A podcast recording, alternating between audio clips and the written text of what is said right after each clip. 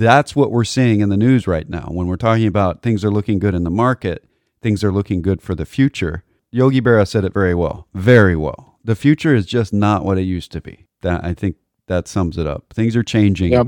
and they're changing in a way that looks like a better way of revenue.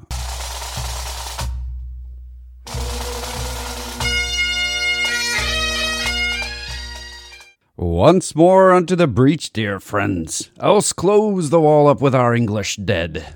Good morning again, ladies and gentlemen, boys and girls, and welcome to another exciting episode of the Personal Wealth Coach starring Jake and Jeff, McClure. There, I did it in my radio voice in the words Well- that you used to use. Are you satisfied?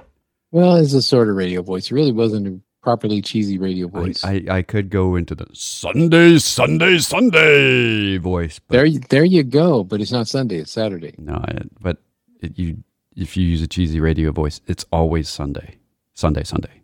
You talk way down in your chest when you use your radio voice. Yes. You sound very resonant. So we are the personal wealth coach, even though we do talk about cheesy radio voices. We also mostly talk about economics, uh, bad puns, really bad humor. It is the dreary science, and somehow we are laughing about it. Uh, this is the personal wealth coach. Uh, we are going to talk to you today about economics in general, personal finance, what's happening in the market, in the economy, all that good stuff. Um, but in the in the beginning of all that, you can't hear us talk about stuff without first telling you not to believe anything we say. That's correct. It is disclosure time. They say- they, they don't say anything about not believing us. They do say things like, This is the personal wealth coach, which is all, not just the name of this program, it's also the name of a firm that's registered with the Securities and Exchange Commission as an investment advisor. So, what does that mean? It means they do that we, as the firm, when we're not on the air, do fiduciary investment advice. What does that mean? In the best interest of the client. Well, we're registered with the SEC. What does that mean? Well, it means that we filed papers. It does not mean that the SEC has somehow anointed us with their pleasure. Uh, they don't do that. Anybody that says that they are approved by the SEC is saying something incorrectly. The SEC has a policy of non approval. That's if anyone ever says a government agency approved of me and they're not talking like auto tests for crashing, it's probably probably a lie. So, what is fiduciary? Fiduciary means in the best interest of the client. It means uh, the one word English definition is steward. I like that definition probably the best. But we can't be a steward for all of you on the air because we don't know all of you. And even if we did know all of you, if we did it on the air, we'd be violating privacy horribly. So, what are we doing instead of fiduciary advice on the air? We're doing education. The information we report on this radio program, which is educational, of course, and not advisory pro- information. Wait a minute. Been a- I, I just said that. You're, you're I know. I'm repeating just, I'm- myself. I know I'm repeating a disclosure, but that's okay. The SEC does approve of repeating disclosures. okay. The information that we report on this radio program has been obtained from sources we deem to be reliable, but we make no warranty or guarantee as to the accuracy or completeness of said information. There, I said it. You did say it, but you made no warranty or guarantee that it was accurate what you said. That's right. All right. Nothing we say is warranted or guaranteed. And we guarantee that. We could say past performance is no guarantee of future returns. Shares may be higher or lower when bought than when sold. Yep. We could say that. But we won't because that would be a waste of our breath. But we did Yeah, say it saying that we wouldn't that we could say it. But it's interesting. I want to change the subject to something a little bit odd. Um, credit cards. I, I met with some people this week who really don't have any background at all in finance. They zero, none. And I'm not sure that it's very helpful even to talk about it on the radio program or the podcast because the people that listen to this probably already know this. So, really, what this is, is asking you, those of you that do know it, to talk about it more. Well, what is it, the it that we're talking about? Number one, that it's possible to transfer your balance in a credit card to another credit card. I know that a lot of people that are listening to this say, well, of course. This is not something that's taught in school. Unless you're getting mail that says transfer to this credit card, and a lot of people aren't because they've signed up through Lifelock and other things like that. So they're not getting cards in the mail saying transfer. So I had a young couple that did not know it was legal to transfer a balance from one card to another. That is scary to me because they both have great credit. They own a house now. They have very low debt, but the low debt that they have is at an extremely high interest rate because they came on some offer or another and they've just held a balance on there. And now they're paying above 20% interest.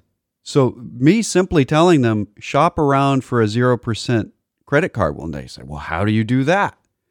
Well, there's a lot of places you can do it. One of the places I like to go, it's a it's a paid place, so be aware that they're going to make a profit going there. They don't pay us anything to say this. But bankrate.com is a good place to look. If you go to mint.com and you use Mint, they're also they have an they're part of Intuit. They have advertisements for credit cards on there. Obviously, they get paid to do it. But finding a good card at 0% interest and then gaming the bank instead of having the bank game you. Because their credit card companies are chortling all day long, getting a 20% return on their investment from people who are no risk. And the little amount that they were paying every year meant that this investment was going to continue to pay for decades at 20% a year. And if you ever think about that for a minute, it's really hard not to get your ears hot because this is something we can help some people around us by letting them know this. In essence, making the same payments that they were making to their high interest cards on a on a zero interest card would wind up paying same payments in one year 15 years worth of the net payment on the old interest rate for not changing anything. So people are aware you can refinance your house. Um, and some people, if you're military, you're at the VA and you're like, I would only ever refinance through the VA because they give me such good interest rates. Well, that leads to people thinking that you can't refinance through another company. It leads to people thinking that you can't refinance a credit card or a student loan, or if you got the loan for your car at the dealership. If you got a loan for your car at the dealership, you should look at the interest rate on that. Check out a local credit union because credit unions give amazing interest rates on cars. You have to be a member of the credit union.